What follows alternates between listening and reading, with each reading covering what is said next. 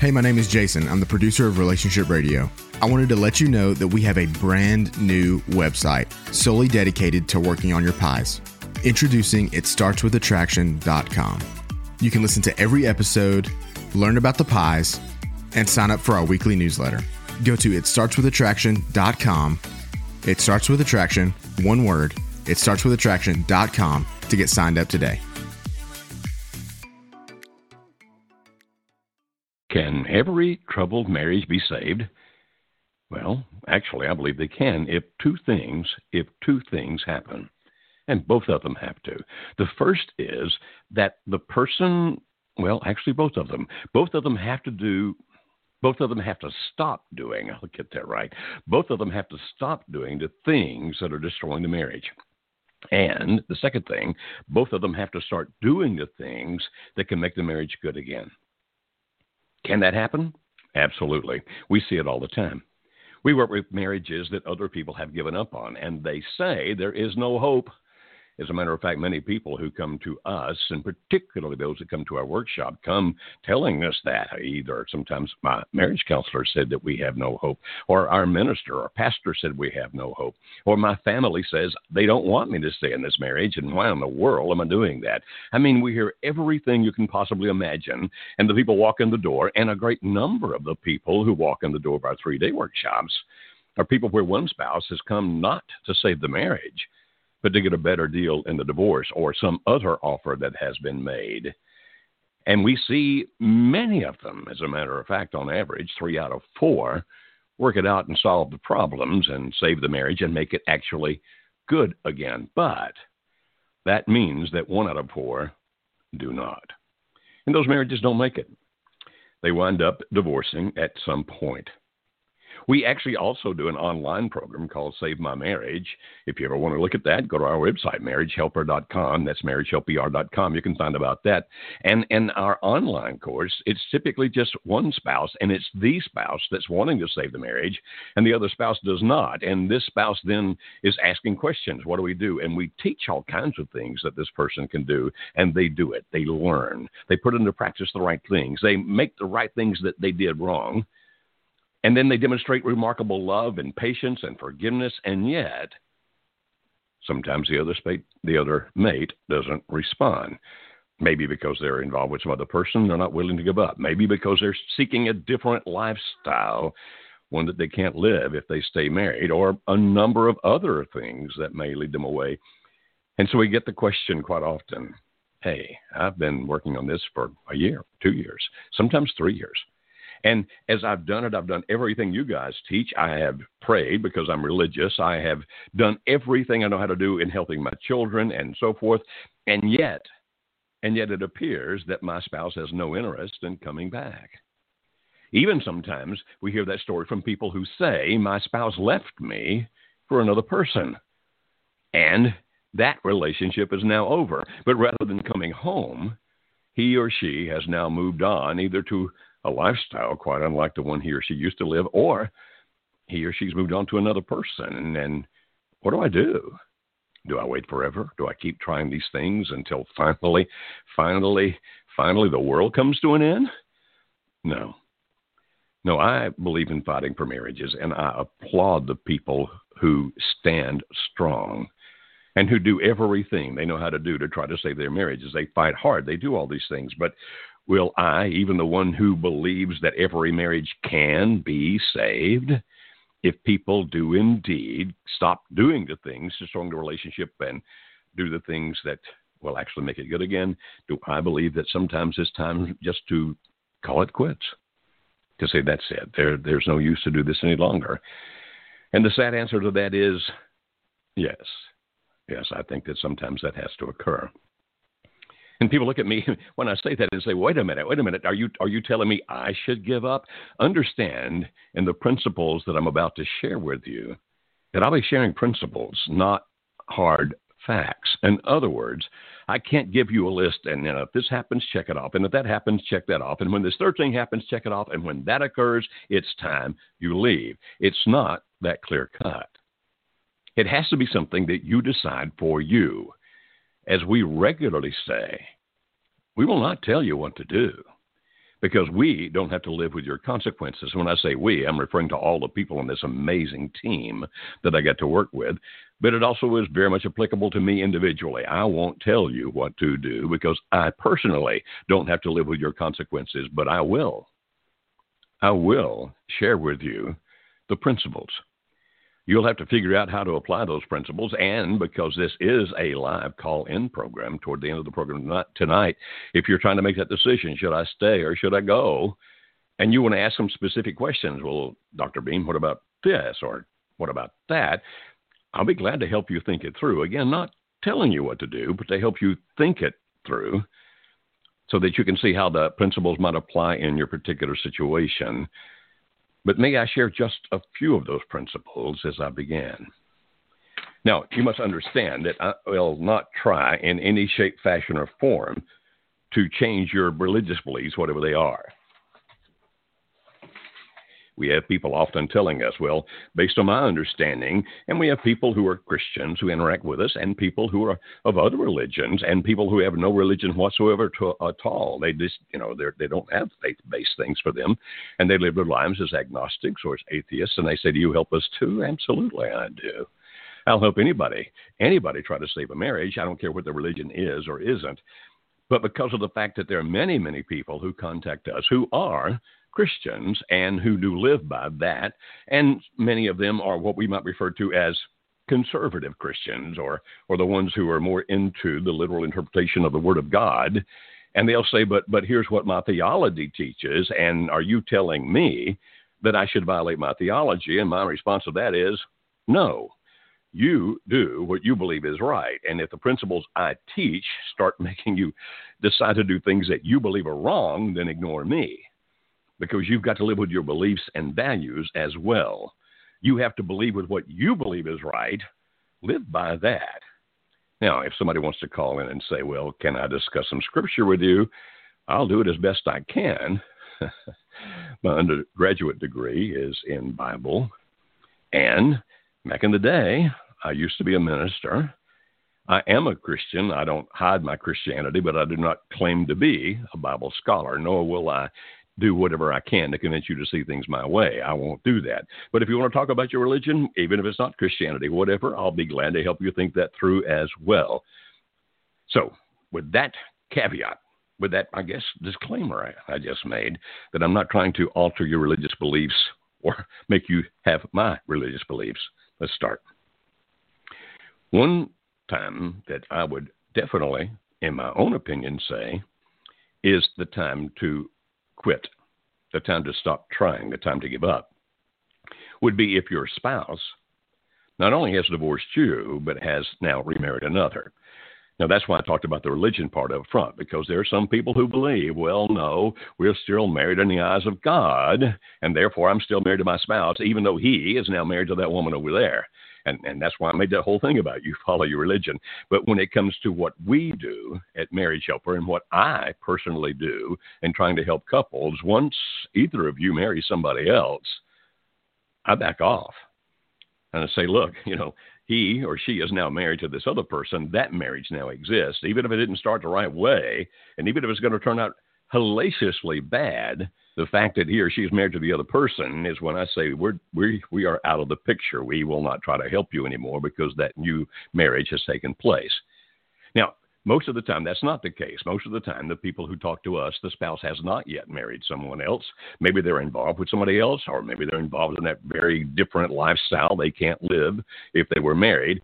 And people say, okay, all right, he's been gone six months, he's been gone a year, he's been gone a year and a half, or she's been gone two, or she's been gone three. At what point do I give up? When do I pull the plug? All right, here are the principles. You may remember that we have often talked about on this program, if you're a regular listener, that people don't leave what they have unless they believe what they're going to is better. And typically, we talk about that in the context of why did your spouse leave you? It would be because he or she viewed doing whatever it is they're doing now, being wherever it is that they are now, as being better than being with you. And I know that's painful to hear, but listen all the way through, please, because we're now going to show how to apply that to you and your future. And so, if your spouse is involved with somebody else, in an affair, it's because, at least in your spouse's mind, being with that other person is being better than you. And if you want to know more about how people get there and the things they think about, then listen to our programs on limerence.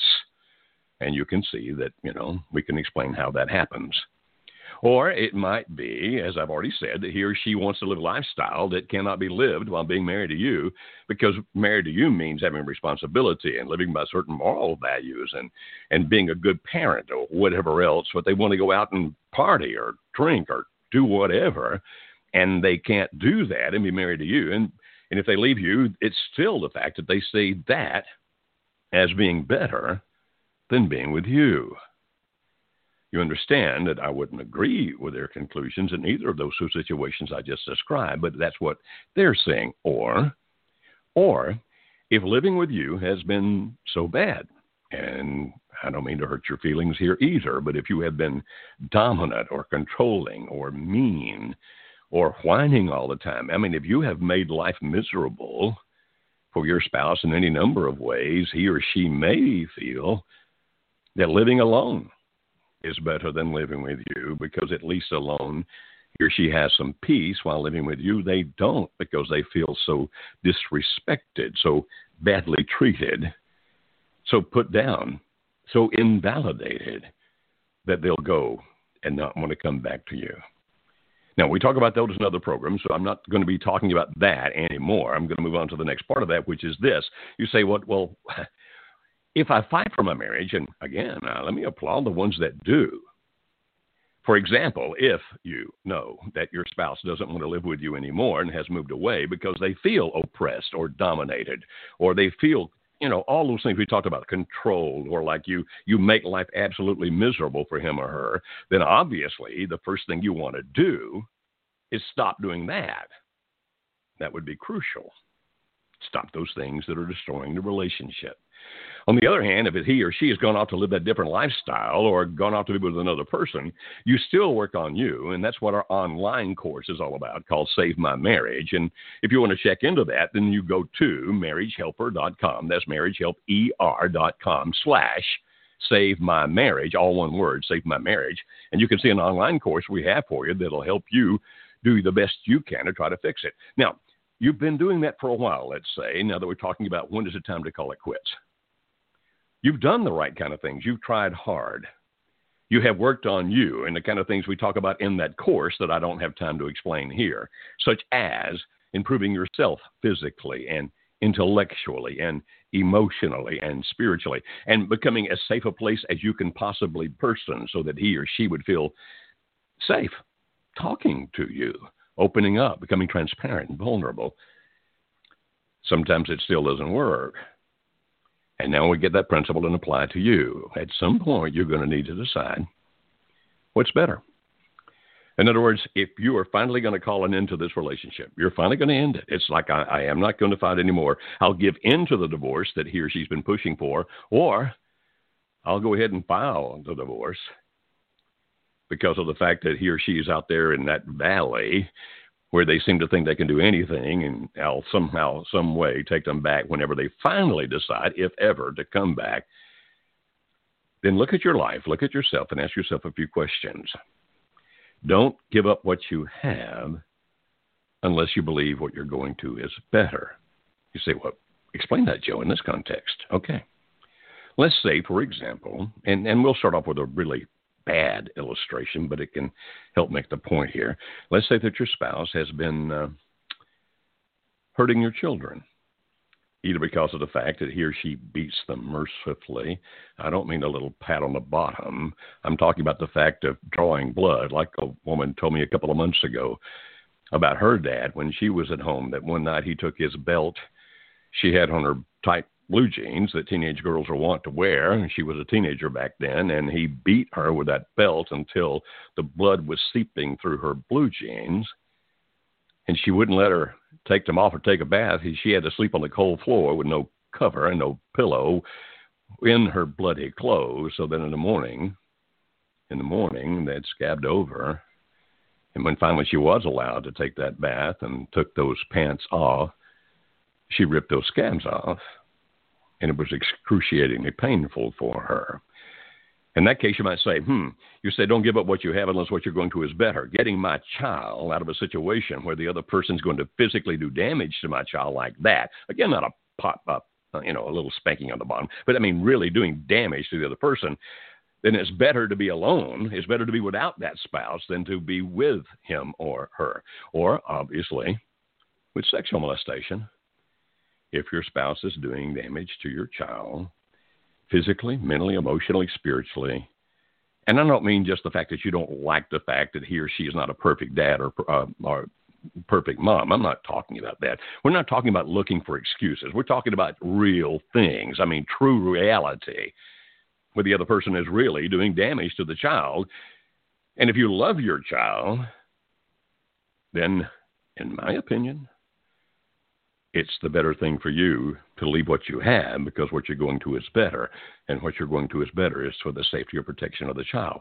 Or it may be that you're the one that's being beaten, or you are the one who is being sexually molested. You say, can that happen in a marriage? Yes, it can. You know, there were just not that many years ago, it was like a, well, you can't be raped by your spouse. And now we've come full circle on that to going, if you do something to this other person that he or she's resisting and does not want to have happen, and you and you force them to do it violently or any other way, yeah, that can still be rape. And if your spouse is doing that to you, or during the sexual encounter, doing things to you that makes you feel all this repulsion, not only toward your spouse, but toward you, I mean, making you mentally and emotionally sick because of the fact that you're doing it in other words, if there are behaviors that your spouse is doing toward you that is destructive to you, then maybe maybe what you can have by being away from that spouse is better than what you had by staying with that spouse. Now only you can make that ultimate decision. I can't.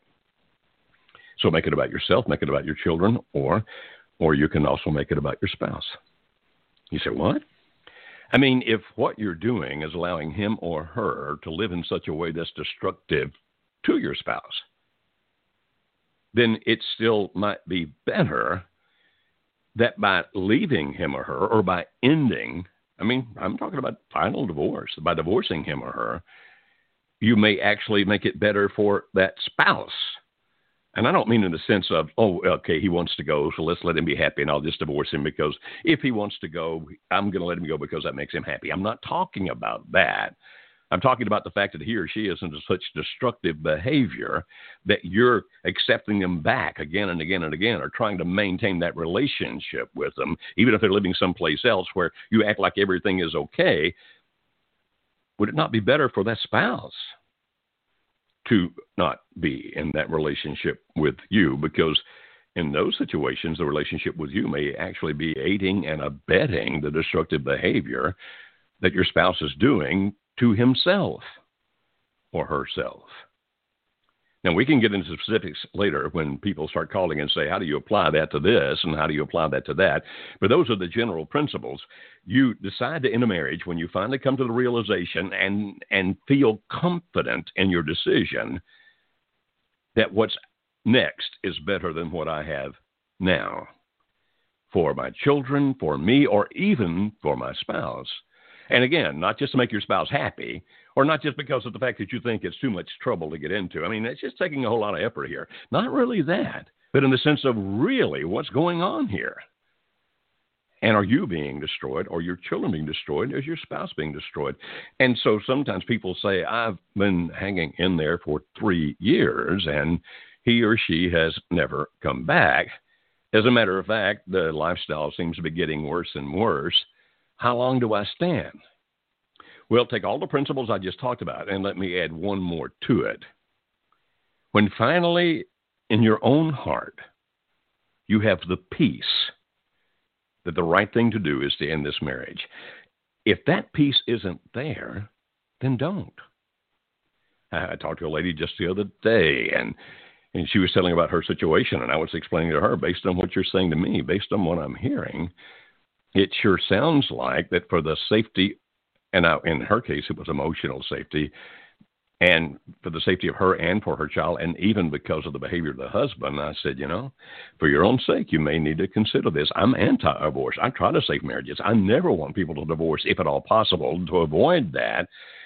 And she said, Yeah, I hear that. I hear what you're asking me to consider, but in my heart, I just don't have peace with that. To which I replied, Then don't do it. You need to have peace in your heart. Now, for those of you who are religious, and particularly for those of you who are Christians out there, in Romans chapter 12, there's this thing that talks about how when you become a living sacrifice, that you can test and approve what God's will is. And and actually, and I'm not a Greek scholar, even though I took Greek in college, a Koine Greek, that's the Greek in which the New Testament was written. And that was way back in my undergraduate degree. I understand those words to mean try it on and see if it fits. In other words, it's like this. If if you're thinking, I'm going to go ahead, I can't take this anymore, uh, my kids can't take it anymore, or it's even making the other person worse, I'm going to pull the plug, I'm going to do what it takes. If you still don't have peace in your heart, then wait. Don't do it yet. Because I think that you'll be second guessing yourself from now on. Is get to the point where you're just in your heart, you feel peace. This is the right thing to do. Now, sometimes, of course, you fight the divorce and you don't have to make the final decision. I mean, you fight it as long as you can, and ultimately it finally takes place, and you have no choice as to whether it does or not. But if you've heard the principles so far, and I'm not going to talk more about them now until I start taking calls in a few minutes, but if the other spouse is remarried, in my opinion, it's time for you to be free and move on. Or if you come to the realization that what's next is better than what I have now, because what I have now is never going to work. It's causing damage to me and or my children and or to my straying spouse. And then when you finally get from that consideration, that evaluation, and maybe you want to talk to your pastor or your counselor or people who are wise and not prejudiced, and finally, you know, ask them about it. Here's what I'm thinking. Here's what I'm doing. And I say, don't don't talk to people who are prejudiced. That means avoid the people who love you, because when they love you, it's very difficult not to be prejudiced against that person who's hurt you. And then when you finally, and if you're a religious person, obviously pray for wisdom. Pray for wisdom. And when you finally have peace in your heart, then it's time to do it. It's time to pull the plug. You say, okay, does that mean it's over? Necessarily. You see, many people know our story, and I divorced Alice. Now, not for a good reason. I divorced Alice for a bad reason. I was abandoning her for another woman that I intended to marry and spend the rest of my life with because of this thing called limerence. And is always the case with limerence, it's an intense, obsessive, possessive emotion. It is a kind of love that feels everything from absolute ecstasy to absolute misery. And it's really characterized by the chemicals that go with it in the sense of causing all that emotional roller coaster and this possessiveness and obsessiveness and, and, and actually what's called a focus illusion. A focus illusion is when I finally am with this person, my life is going to be amazing. That always wears off. And quite often, when it does, and it can take up to three to four years, unfortunately. It can happen as short as three months. But when it does, then then that kind of thing is going to go away. And sometimes people will say, but but but my spouse who is in limerence with this other person after that limerence is over, after they go through phase three and it finally ends, do you think they can still wind up with a relationship and still live together, or maybe marry each other and stay married for the rest of their lives? Is that possible? And the answer is sure, it's possible. But there's still a great difference in limerence, which is that intense chemically induced thing happening in the brain, and whatever they're going to have afterwards. Most people, when they get to the end of phase three, actually, if they have left a marriage for an LO, a limerent object, most of them wind up ending that relationship. And that's what happened to me. The ones that do marry have a high percentage of divorce likelihood, over 80%. To 18% actually will marry and stay married. Of the ones who did get married, which is a minority of the ones that went through limerence to begin with. Now, I went through the limerence. My lover, after she went through phase three, left me. I tried to get her back. I did not immediately come back to Alice and ask her to take me back because now I had so vilified Alice. I had made her such a bad person in my mind so I could justify leaving her for this other woman that I had done a good job convincing myself of that and didn't want to go back to her. Plus, plus had become quite enamored of the new lifestyle I was living, which involved a lot of liquor and drugs and strip clubs and all kinds of things. Three years after I divorced Alice, I asked her if she would take me back. Everybody she knew advised her against it, but she did. and we remarried again and have been married 29 years this time. So the fact that you are divorced does not necessarily mean it's over forever. Please hear that. There's always a possibility. But that leads me to the next thing. Let me talk about this just for a few minutes. So, what if it happens? What if your spouse winds up divorcing you, even though you didn't want it and you stood for your marriage? Or, or suppose Suppose you finally, based on the principles we talked about earlier and getting good, wise counsel and mentoring from other people, decide, okay, it is being destructive, either to my children, myself, or to my spouse who's straying, and therefore I'm going to do this. And I have reached the point of having peace in my heart. And so, okay, I'm going to divorce. What do you do next? Okay, listen to these things. First of all, don't do anything rapidly. If you move too fast, you're going to wind up in trouble. People will give mental assent to that and then totally do the different thing. I remember a physician friend of mine years ago, his wife actually died. And the, the single mom next door started coming over to have coffee with him just to talk and to listen and to help him through his grief and mourning. And he married her just months after his wife died. I begged him not to. You're making this decision way too fast. You can't possibly know what you really want. I mean, you're reacting off of the pain. Don't do this.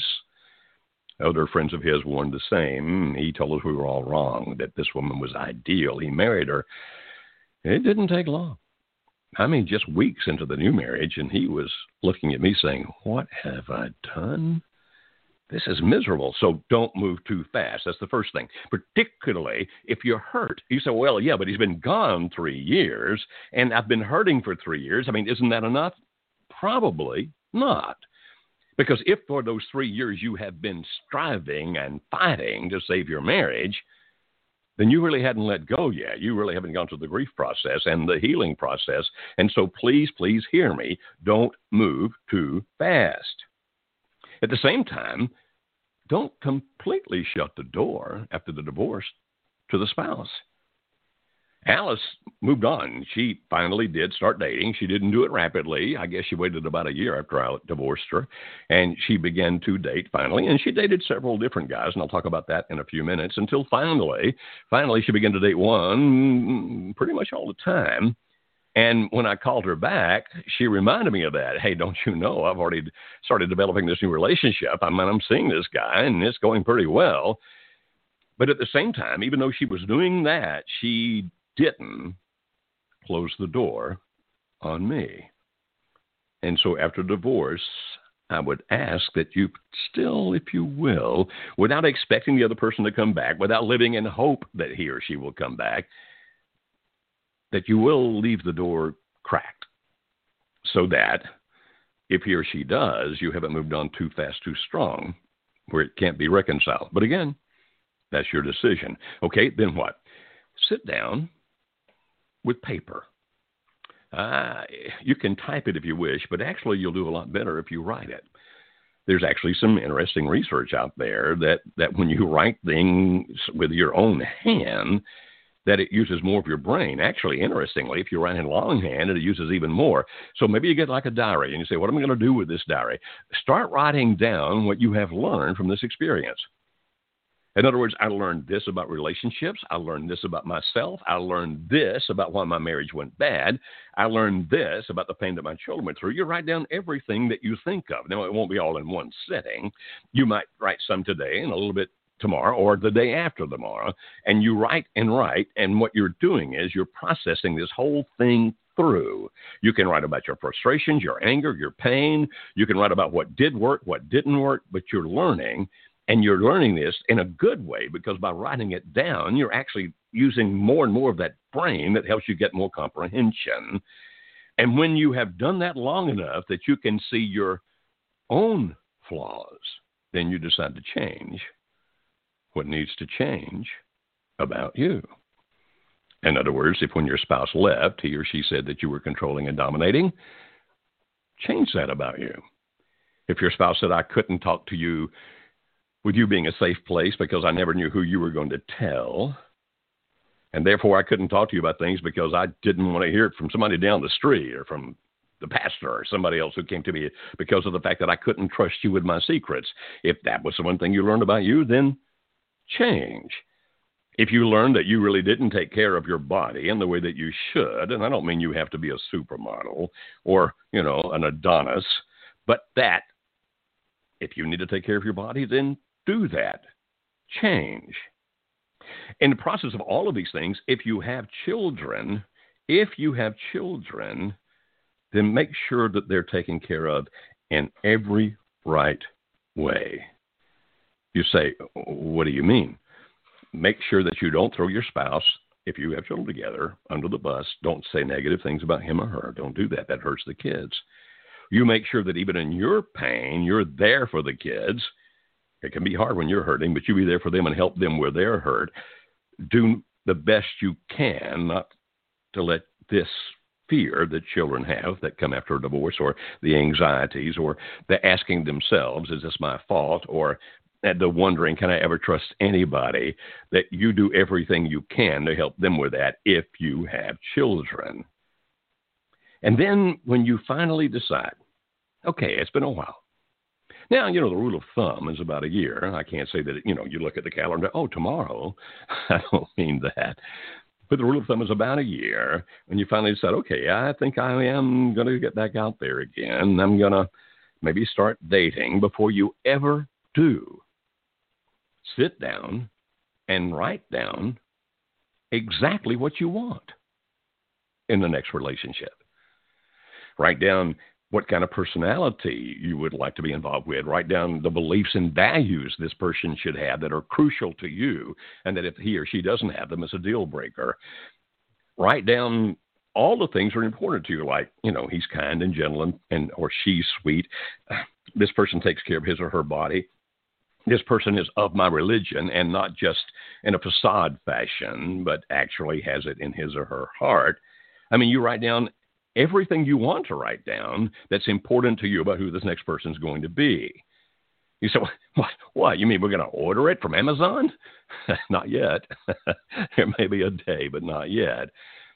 But the more you know about what you want and who you would feel compatible with, the better off you are. And then remember this if you decide to start dating, the kind of catch depends on the body of water in which you're fishing.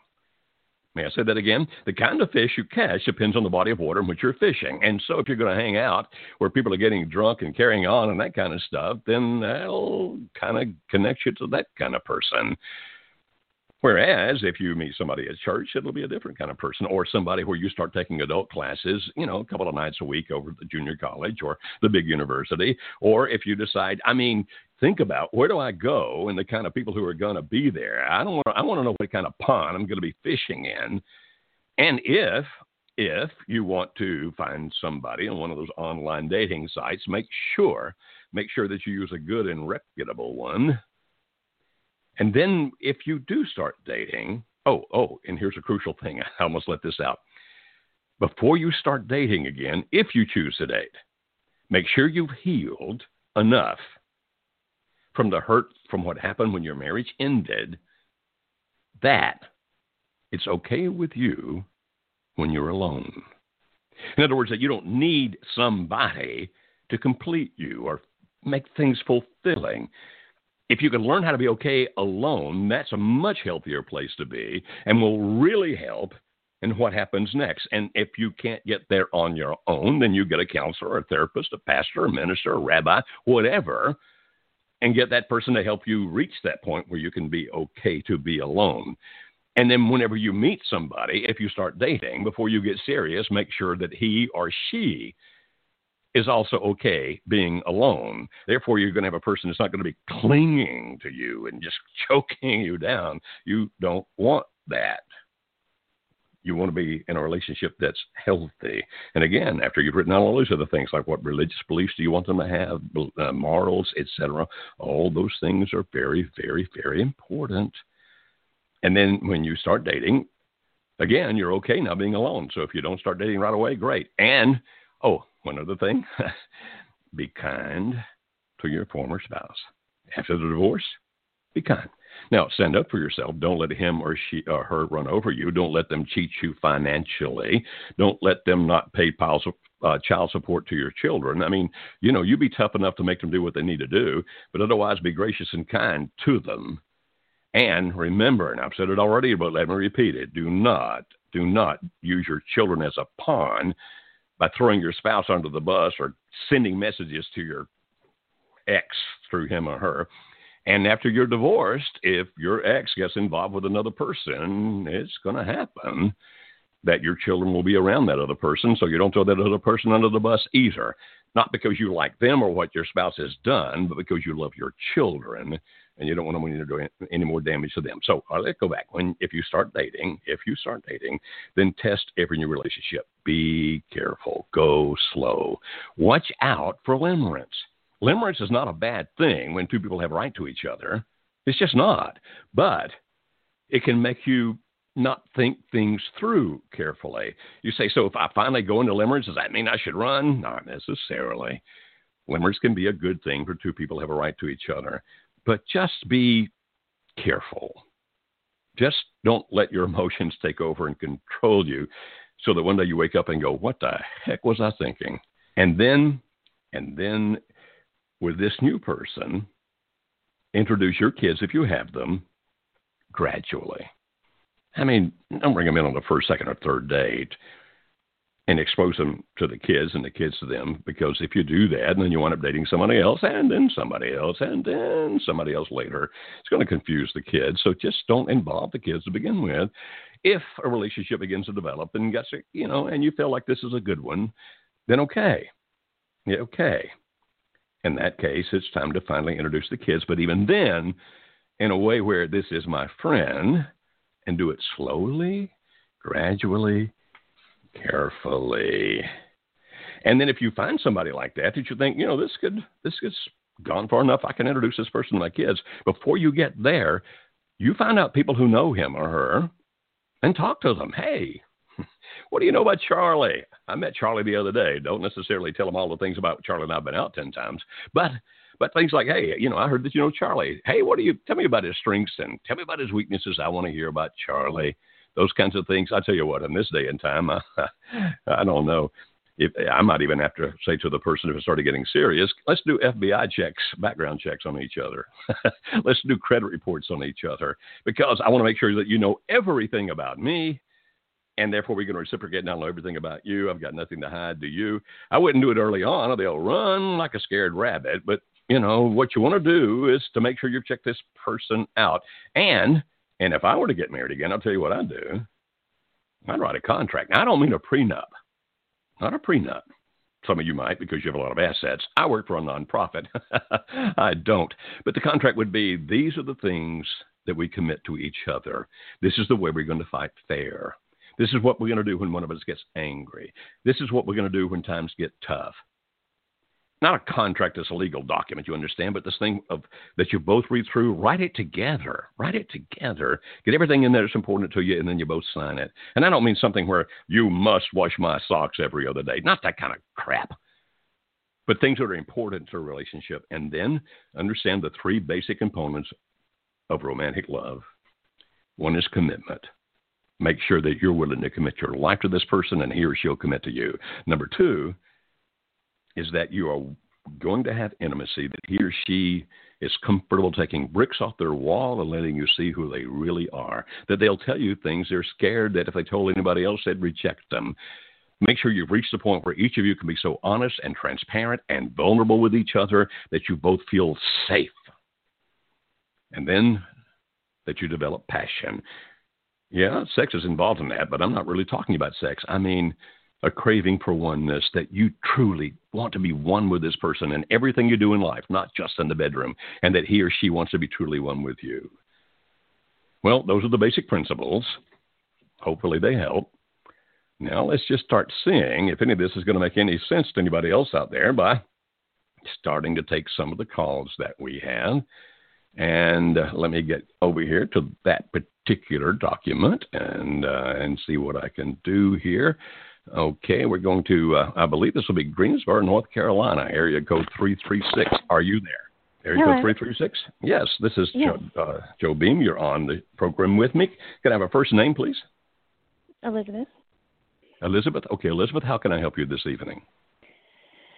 Um, I've been trying to call in for a couple of weeks now and haven't made it, so now I'm not ready.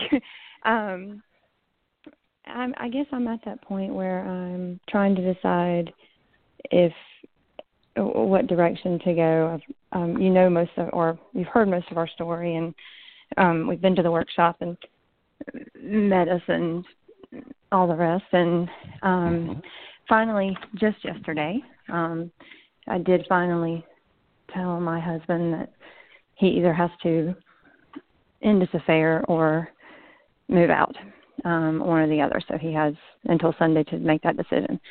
Um, So I don't think I'm at that point yet where I don't where I'm not sure. I guess my question is more. Uh, I know that I still intend to stand and fight for my marriage, even if he does move out. Um, I, I'm not at that point, but I feel complete peace as far as asking him, telling him that he has to stop or move out. Um, Mhm. And so I really appreciated you re-emphasizing that today, to not act until you felt peace about it, and I did not until now, and now I do. So, Mhm. Um, Mhm. and greatly appreciate that. But um, it just, you know, I guess more and more question is even before giving up, when, uh, how do you know when to show patience and how do you know when to show tough love? Um, in in both being, you know, kind, cordial, safe place, and all the rest, but um, that line between being patient with them and actually taking a stand um, and protecting myself. Well, I understand that. And sometimes it's really hard to know where that line is. I agree wholeheartedly. I remember you now. You know, once you started talking, I've started, okay, I've heard that voice. Let me see who this is. And I've got it. I know you're, I know who you are Okay. in your situation. First of all, uh, let me affirm you because I did spend some time with you in a workshop Right. and I got to know you. You are a strong person. You are an intelligent person. You're a godly person. I want to make sure that you know that about you. And now that you have gotten to the point of feeling peace about making this demand, I think that makes sense. I'm not telling you what to do. I'm just affirming you, okay? And in Mhm. that situation, if, if he says no, I'm not ending it, what are you going to do? Um, he has until Sunday, and he has to. Well, but today is today is his first night ever sleeping on the couch. I mean, or in another room. Um, Mhm. his choice as far as he needs some time to think. Um, Mhm. and kiss me goodnight. I mean, nothing hostile between us at all. Just Mhm. you know, you have he he wants to think. Um, basically, by Sunday, if he chooses not to, then he has to leave the house just because my body and my mind knows what's going on and understands it, but my body is rejecting the betrayal and just the the turmoil. Um, so to give me some peace, and because she does live two houses down, um, Gotcha. it's a constant. It's never away from me. Um, that he has to leave and has to tell our children why he's leaving. Um, Okay. Because they won't. They Hello? never even envision us even having issues unless all that does go on. Okay, Um, are you going to be there with him if he does that? If he tells the kids, are you going to yes, be there? Definitely, definitely. Excellent, excellent. Um, and that's probably his one hes- his hesitation. He 100% knows that as he feels right now, he he loves both of us, does not want to leave home, but he would choose to be with her um, Mhm. just because it's easy and because of the limerence Right. and because it, there's no conflict there. Um, So And it's so a matter heard- of hmm I Yeah. heard the question earlier that basically you're saying, okay, once I do that, what do I do next? Because I, I want to be kind and gentle, but I don't want to encourage the other thing too. Is that what I was hearing? Yes, yeah, and even even if if he chooses to leave or if he chooses to stay, I'm more scared. I think if he chooses to stay, um, Because? because we've been we've done it. This is our seventh attempt on this particular affair. This is not his 1st Mhm. affair. Mhm. Um, this is his seventh attempt at trying to end it. And Mm-hmm. I know that I, I almost feel like he he almost has to be away and get it out of his system and and do some of that before he'll be able to end it. So what I'm Um, hearing you say is, if he leaves, you actually feel that's going to be more authentic than if he stays. That's what I hear Yes. you saying. Okay. Yes. And so if that happens, if indeed he stays, and now you're not trusting, I Mhm. would suggest, my friend, that you create an accountability system that would give you peace of mind. In other words, these are going to have to be the things you do so that I can have peace of mind, and I'm going to need to know all of these things. And and we might have to live like this for six months, nine months, maybe even a year, and that that you actually make those things happen. Because if you're if you're not going to be feeling peace of mind, you've got to create a situation where you can. Would you agree with that? Yes, yeah, and we and we've done this before, unfortunately. No, okay. Um, well, but this time, yeah, but this this time first, some so really, this time builds some really intense consequences. In other words, Okay. okay, you know, most we usually recommend that you do the tiered response, like the first one's not going Right. to be as bad, the second one's worse. But because you've done this so many times, you may make it, you know, one and done. Like if I find any of these things, and here's the next thing that's going to happen, and it's not just going to be that you're going to be out of the house. And I'm not, I'm not telling you what to do. I'm just giving you ideas. Okay, that that Mhm. uh, that's when I'm going straight to the attorney, and things are going to happen, and therefore you need to know that while I have been very gracious and merciful in the past, I can't do that anymore because my being gracious and merciful, rather than helping you and helping our family, has actually worked, worked out the other way. And so, for the sake of our children, the sake of you, the sake of me, no grace, no mercy.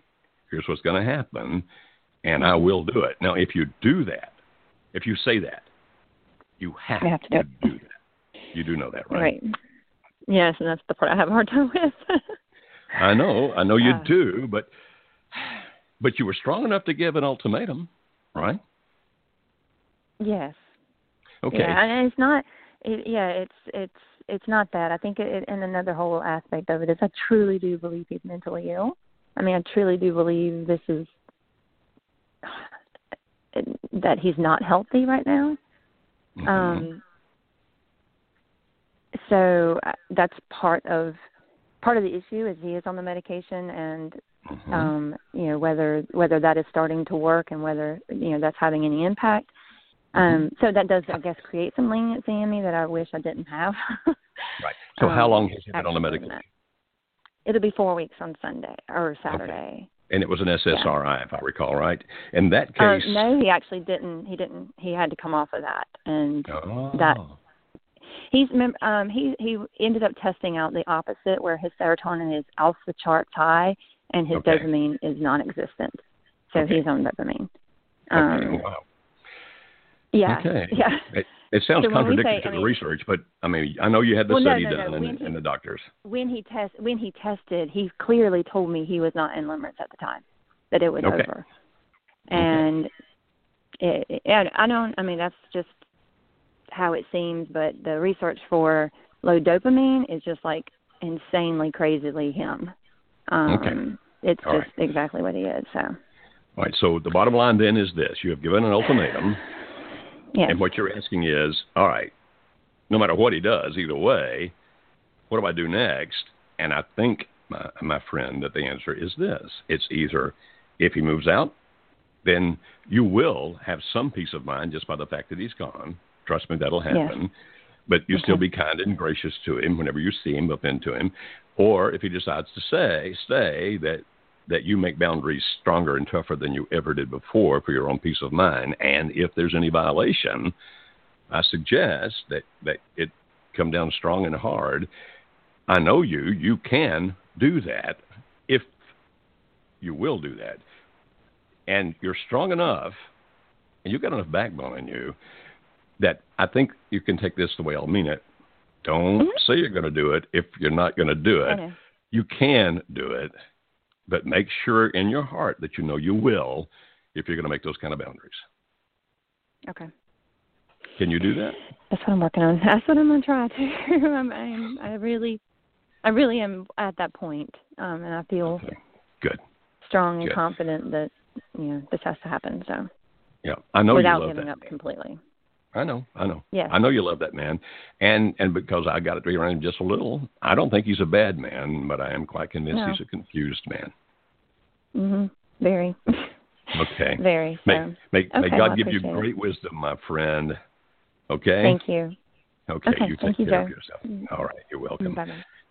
Ah, it looks as if tonight we may, and we got several callers out there, may be having a lot of people that I have actually talked to before. And this next person, because I'm pretty sure I recognize this number, it's over in the other side of Texas. And I had asked him to call me back and tell me what was going to happen, and I'm assuming that's what this call is going to be.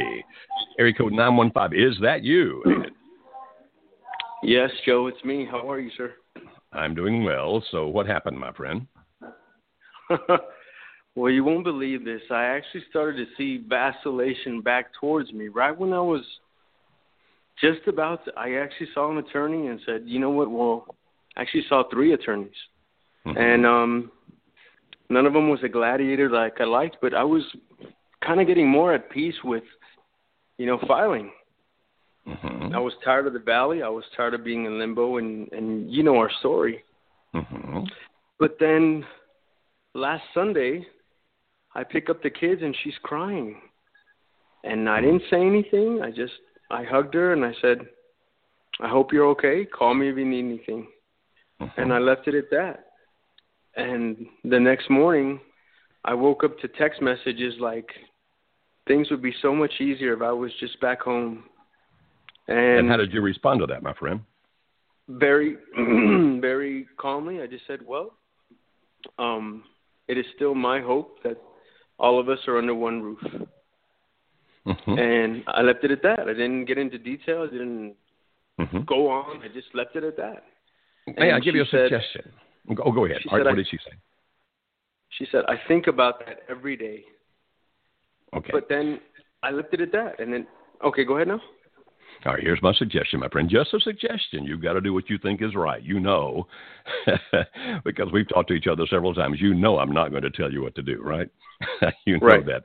So here's what I suggest: if she opens that kind of door again, sometimes when people do that, Aiden, what they what they really want is somebody to make their decision for them, and that's when you might do something like this. Uh, okay, unless you tell me no, I'm coming over to get you at three o'clock, or I'm coming to get I'm I'm, I'm coming to get you right now. And but always say, if it's okay with okay okay, this is what I want to do. If it's okay with you, I will. In other words, you make a decision for her without pushing it on her. You understand? Because nobody wants to be controlled or dominated. But if indeed, in her waffling like that, that vacillation, if indeed she really is at a point where she, it would just be easier for her if someone make a, made a decision, then very gently and kindly, because you are a gentle and kind man, you Right. say, okay, I understand. If it's okay with you, I'll be there in an hour or 30 minutes or whatever it might be. And, and then wait for a little response. Okay. Mm. And if she says, okay, go get her. If she says no, then you text back and say, when you, if you change your mind, let me know. I'll be here. Something like that. So you're not pushing her, but sometimes people just really need to make to somebody to make a decision for them because they're they're vacillating. And you're a gentle enough man, as I've already said, I'm being a little redundant. You're a gentle enough man that you can do that without being pushy or controlling. Hmm. Now, That- I'm not saying you did anything wrong. I'm not saying, wow, man, if you'd have done that, that's not what I'm saying, my friend. I'm not saying that at all. right I'm just saying if she opens that kind of door again, that's something you might consider doing. Pray about it. I know you're a religious man. Ask God for wisdom. And if that feels right, do it. Okay, what are you thinking? Ah. I hear that mind of yours churning over there. I mean, you're way over in Yeah. Texas and I'm in Tennessee, but I can hear your mind churning. So what are you thinking, my friend? what I'm thinking is that, you know, I've done so many of the right things to do it, and this program is perfect because you said like they're not responding, and she hadn't responded for like four months. She she just kind of went really cold, really professional, and then right when I was at peace, Joe, I kind of feel like Petra and and Richard. Right when she was about to give up, she said something would happen, and then this Mhm. happened Mm. and she's she's crying and she's telling me she I didn't ask her what happened.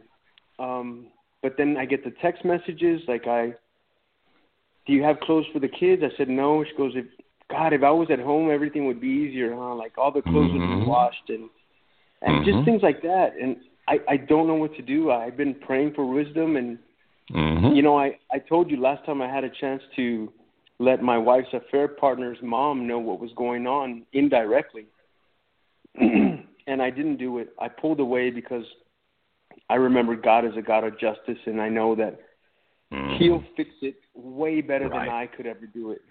And yeah. it could it could come back to bite me in the butt, but absolutely, my friend, absolutely. I told my friend not to do it, but I don't know what to do anymore, Joe. It's kind of like she okay. took the kids Halloween uh, trick or treating mm-hmm. last night with mm-hmm. with her affair partner with this yeah. other woman.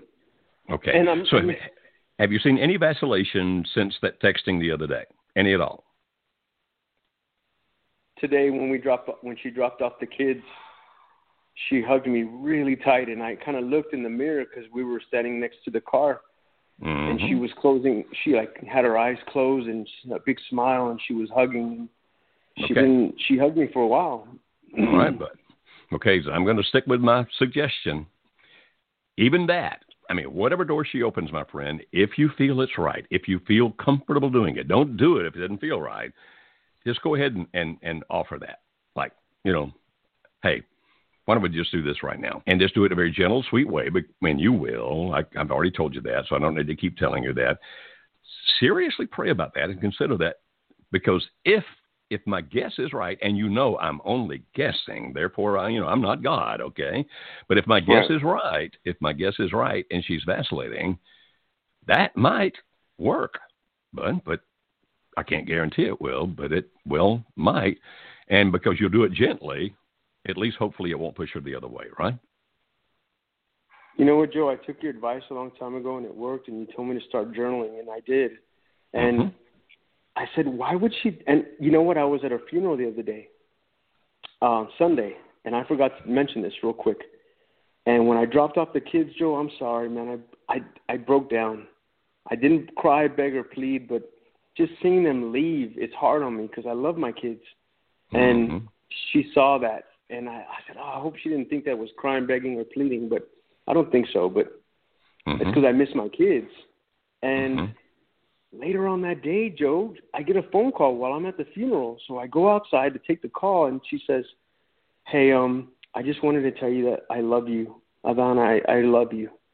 That's Good. it."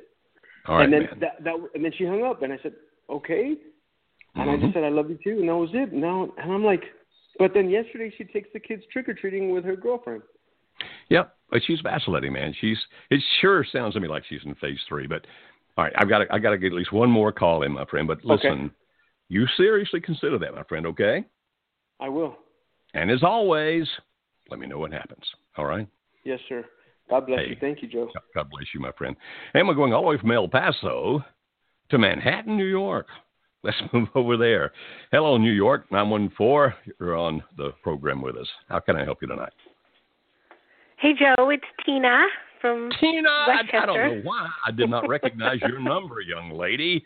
You're one of my favorite people on planet Earth. Well, How are you? You're one of my favorite people too. oh, I'm just I'm so excited about this show tonight. Uh when I saw it written up that it was going to be aired, I wanted to make sure I called in and as you know, I've been waiting, you know, standing for my marriage about 4 mm-hmm. years. I usually tell people though it's really been 2 because I found Marriage Helper last year. Uh, we went to the workshop, and that was a huge wake up call for me. I saw a lot of the things that I wanted to change. I remember um, teasing Jeff King saying that I would like to drop my husband off on Friday and I'll be there on Sunday to pick him up.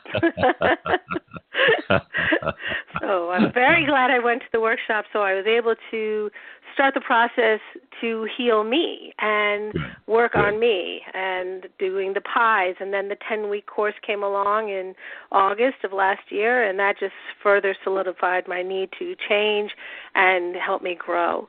Um, I don't uh, have any children, as you know. I have a stepson. Mm-hmm. I've mm-hmm. definitely opened the door for him to contact me at any time. It doesn't mm-hmm. make it easier um, that you don't have kids, but I'm grateful that they don't exist. That's for sure. I understand. Uh, I but understand. I have I have moved on now. I have peace in my heart. Um, I do feel it's better, like you had touched on some points. I, I feel it's better for him because his destructive behavior now will only destroy himself. Right. Um, and he, it's all on him. Um, Mhm. I do feel good. I'm not fighting anymore to stop the divorce, so I'm just letting it go through. Uh, I Mhm. believe it will be probably all done in less than a month, which is Wow. really uh, amazing. Yeah, it's wow. Hmm. Um, but I don't look at it as a failure. Uh, I look at it as, you know me, I look at it as a success because of all the things that I've learned.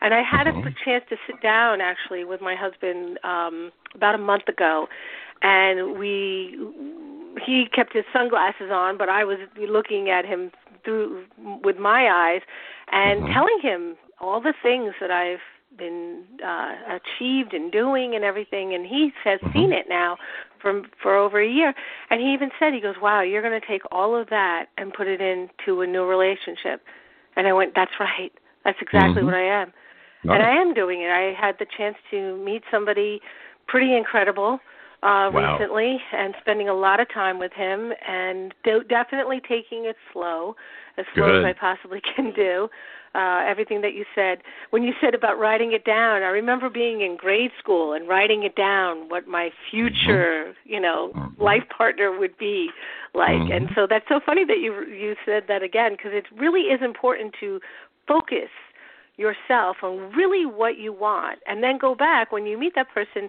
and and see maybe are they hitting those points or maybe there are even better points Right. um, the other thing is the you touched about um, education. I would also add their work ethic. I would add their, of course, Oh, yeah. you talked about religion, but also their interests. You know, Mhm. there's a lot of things out there to meet other people. You don't necessarily have to go to a bar because usually you just meet alcoholics there anyway.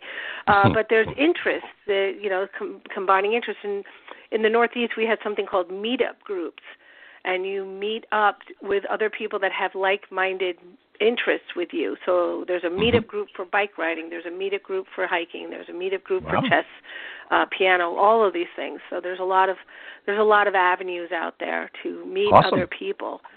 I was just lucky enough to be venting with my girlfriend about my husband, and this poor guy was sitting in front of us and heard it.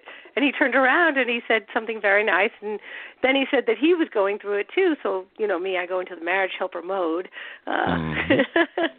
and we just um you know been spending a lot of time together. It's really kind of nice. So, and I do have peace in my heart for all of it, Good. and I have to thank say thank you. Well, you're very welcome. I thank you, and I feel sorry for this man who's losing you. He's losing a, I mean, a, the best thing that ever happened to him. And and I'm think I'm glad you're moving slow because you know how much I think of you. For the people listening, Tina's also one of our admins in our Facebook groups and an, and a frequent guest on this program where I bring her on to be the guest.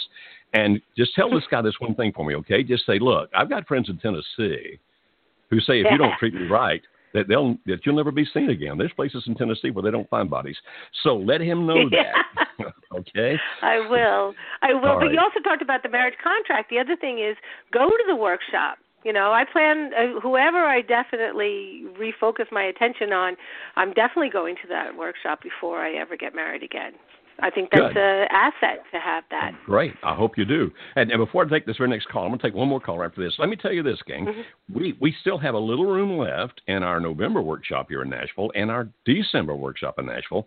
And, and for those who are listening to Tina and all that we've said, these workshops are not magic, but they really do work for most people, even the ones that don't wind up together. Like Tina winds up saying this is a good thing. Yep.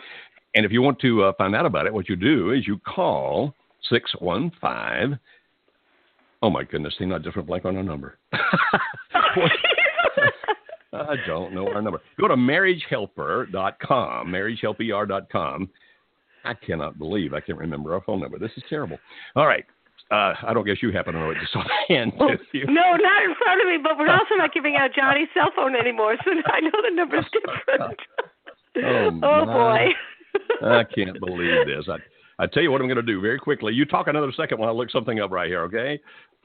All right, go look. Well, I'm just going to talk a little bit about the workshop. The workshop for me changed completely, completely. I went into it thinking that it was all him and not me, and just the first day, actually, when you're there, you're in a room with other people and you're listening to Joe and his staff speak to you, and that's when the lights first started going on to me. And then in the breaks, that just further, I mean, it just the room got brighter for me. That's for sure. I awesome. uh, I attribute the workshop to changing my entire life, and that guy is very very lucky. You're absolutely right because not only am I t- teaching, not only am I able to show what I've learned, I'm also teaching him, which is awesome. awesome. Good for you. Yep. Well, I, I did find our toll free number, so that's even better. If you want to call and find out about the workshop, and again, we got a, a few openings in November and in December, and the one in Nashville. Our toll free number is 866 903 0990. That's 866 903 0990. Tina, thank you so much for calling. I want to try to get this one more call in, okay? Thank you so all much right. for all you God do bless. for people. Thank you. God bless you. Let's go all the way over to Illinois now. Hello, area code 618. You're on the show. Are you there?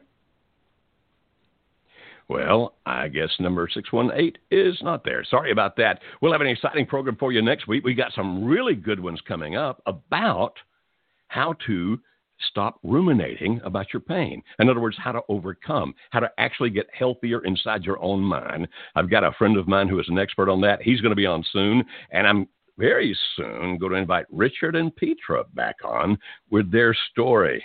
And so we'll see you next Tuesday night at 9 o'clock. Thank you very much. 9 o'clock Central on Mary's Radio.